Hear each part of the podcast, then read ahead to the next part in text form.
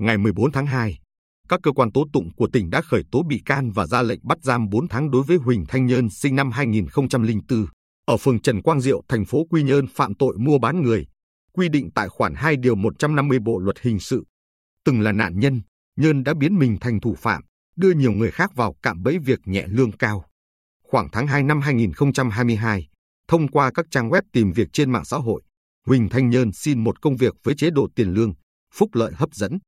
Sau đó, Nhân được một người tên Quang Minh không rõ lai lịch liên hệ và cho biết công việc của Nhân liên quan đến máy tính, sẽ được hướng dẫn, đào tạo miễn phí, thu nhập 700 đến 1.000 đô la Mỹ một tháng. Nhân tin ngay và bị lừa đưa sang Campuchia để làm việc. Tại đây, Nhân được hướng dẫn cách tạo các tài khoản game, sàn giao dịch ảo và dụ dỗ, lôi kéo con mồi tham gia các trò chơi có nạp tiền trên mạng nhằm lừa đảo chiếm đoạt tiền. nhân cho biết, sau gần 2 tuần tôi mới biết bản thân không phải đang ở Việt Nam mà đang ở Campuchia. Vì không được đi ra ngoài nên hoàn toàn không biết mọi thứ bên ngoài ra sao. Thời gian làm việc từ sáng sớm đến 22 giờ hàng ngày, thậm chí phải tăng ca. Nếu làm sai hay không đạt yêu cầu sẽ bị bỏ đói, đánh đập, trích điện và sẽ bị bán đi nơi khác.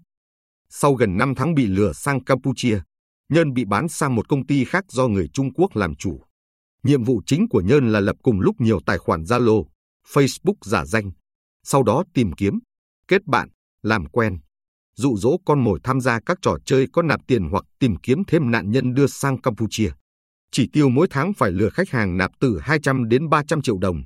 Nếu không đạt chỉ tiêu thì sẽ bị trừ tiền lương của tháng đó, đồng thời phải làm tăng thêm giờ. Ông Huỳnh Thanh Hiệp, cha của Nhân cho biết, lúc đầu con trai nói đến thành phố Thủ Đức, thành phố Hồ Chí Minh để làm việc cùng bạn.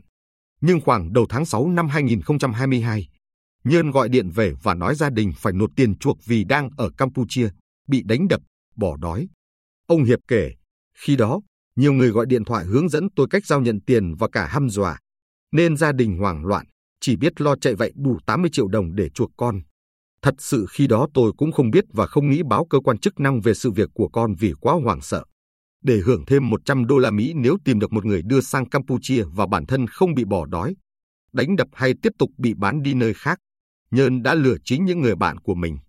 Khoảng cuối tháng 3 năm 2022, thông qua Facebook, Nhơn nói với một số người bạn rằng mình đang làm cho một công ty chuyên làm việc trên máy tính với mức lương cao. Nhơn kể, để tạo sự yên tâm, tôi chỉ nói công việc của họ là làm app game trên máy tính và một tháng sẽ được trả lương 17 đến 24 triệu đồng, địa điểm làm việc tại Tây Ninh. Nội dung nói chuyện này được phía công ty kiểm tra. Một trong những nạn nhân của Nhơn là Hát sinh năm 2005, ở thành phố Quy Nhơn, bị Nhơn lừa bán với giá 3.000 đô la Mỹ. Hát cho biết vì có quen biết từ trước, khi Nhơn nhắn tin nói có công việc với mức thu nhập cao thì tin tưởng ngay. Hát kể, khi biết đã bị Nhơn lừa bán sang Campuchia, tôi cố liên lạc. Lúc đầu Nhơn nói không sao đâu, nhưng sau thì chặn hết các liên lạc.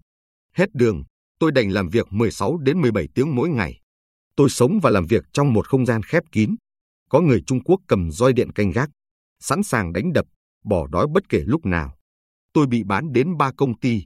Sau nhiều cố gắng liên lạc về gia đình, đến ngày 15 tháng 10 năm 2022 được trở về nhà. Đến giờ tôi vẫn còn ám ảnh về khoảng thời gian đó. Ngoài hát còn có thêm hai nạn nhân nữa cũng là bạn của Nhơn. Theo Thượng tá Trương Vân Phụng, Phó Thủ trưởng Cơ quan Cảnh sát điều tra Công an tỉnh, qua việc xác minh tin báo tội phạm từ nạn nhân, công an tiến hành điều tra, xác định Nhơn đã có hành vi móc nối cùng các đối tượng khác tổ chức cho một số người trên địa bàn tỉnh sang Campuchia làm việc trái ý muốn. Trong quá trình làm việc, các nạn nhân đều bị quản lý không cho rời khỏi nơi làm việc, bị đánh, trích điện, bỏ đói, làm việc liên tục nhiều giờ liền. Khi muốn về Việt Nam phải nộp tiền chuộc theo yêu cầu. Thượng tá Phụng khuyến cáo, thủ đoạn tuyển người sang Campuchia làm việc nhẹ lương cao thường nhằm vào thanh thiếu niên nghỉ học sớm, xa gia đình, xa đà vào game, Internet. Đặc biệt các đối tượng cầm đầu, chủ mưu sau khi lôi kéo được một nạn nhân qua Campuchia sẽ sử dụng chính nạn nhân đó quay ngược lại để lôi kéo thêm người thân, bạn bè, người cùng địa phương. Do đó, người dân cần cảnh giác trước các thông tin quảng cáo, tuyển dụng hay lời rủ dê của bạn bè làm việc. Ngoài ra, gia đình cần tăng cường giáo dục, quản lý con cái, nhất là lứa tuổi thanh thiếu niên, không có công việc ổn định sẽ dễ dàng bị sập bẫy.